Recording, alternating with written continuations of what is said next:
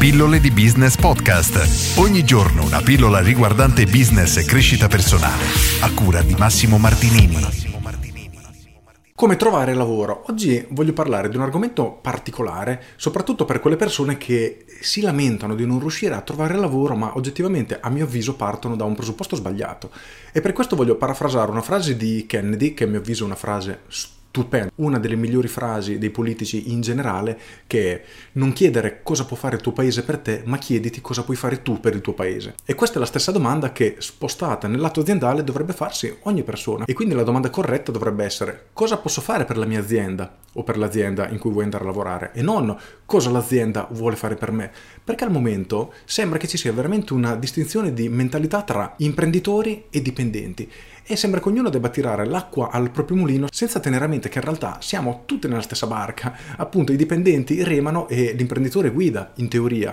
Ma il problema è che se uno rema da una parte, uno rema dall'altra, l'imprenditore indica un punto e gli altri remano dall'altro, viceversa, la nave non riuscirà a spostarsi nella direzione in cui dovrebbe andare. E non si tratta di una lotta di classi sociali, si tratta di semplice logica. Lo scopo dell'imprenditore e del dipendente dovrebbero essere gli stessi, ovvero cercare di far lavorare l'azienda, in modo da creare quel benessere economico che favorisce tutti, non solo l'azienda stessa, ma tutta la comunità. E purtroppo succede che da entrambi i lati ognuno pensa in maniera molto egoistica e quindi i dipendenti si concentrano su tutti i diritti che hanno, su tutte le cose che l'imprenditore gli deve dare, ma non pensano cosa loro possono dare all'azienda. Allo stesso modo però anche gli imprenditori, purtroppo molti e anzi direi troppi, pensano esattamente al lato opposto, come posso sfruttare al massimo il mio dipendente per cercare di guadagnare di più.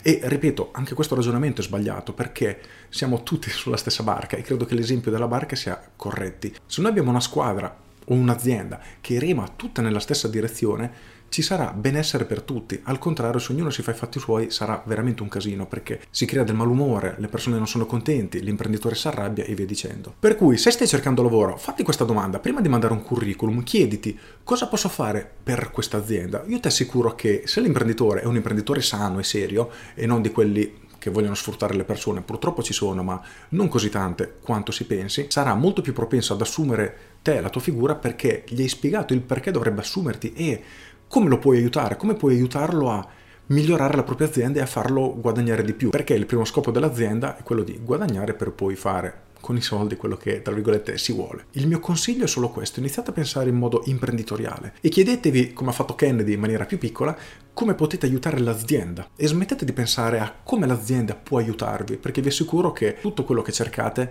se riuscite a far crescere l'azienda, se siete davvero un qualcosa che all'azienda è utile, vi ritornerà in maniera davvero moltiplicata. Per cui davvero sfruttiamo questa frase di Kennedy che a mio avviso è stupenda e iniziamo a metterci un po' nei panni delle altre persone, quindi L'imprenditore deve cercare di mettersi nei panni dei dipendenti e quindi davvero capire come può andargli incontro e viceversa, perché non è una guerra tra imprenditore e dipendente, o almeno non dovrebbero esserle, ma è una collaborazione, perché tutti devono andare nella stessa direzione. Con questo è tutto, se trovato utile questa pillola, clicca mi piace e condividi, io sono Massimo Martinini e ci sentiamo domani. Ciao!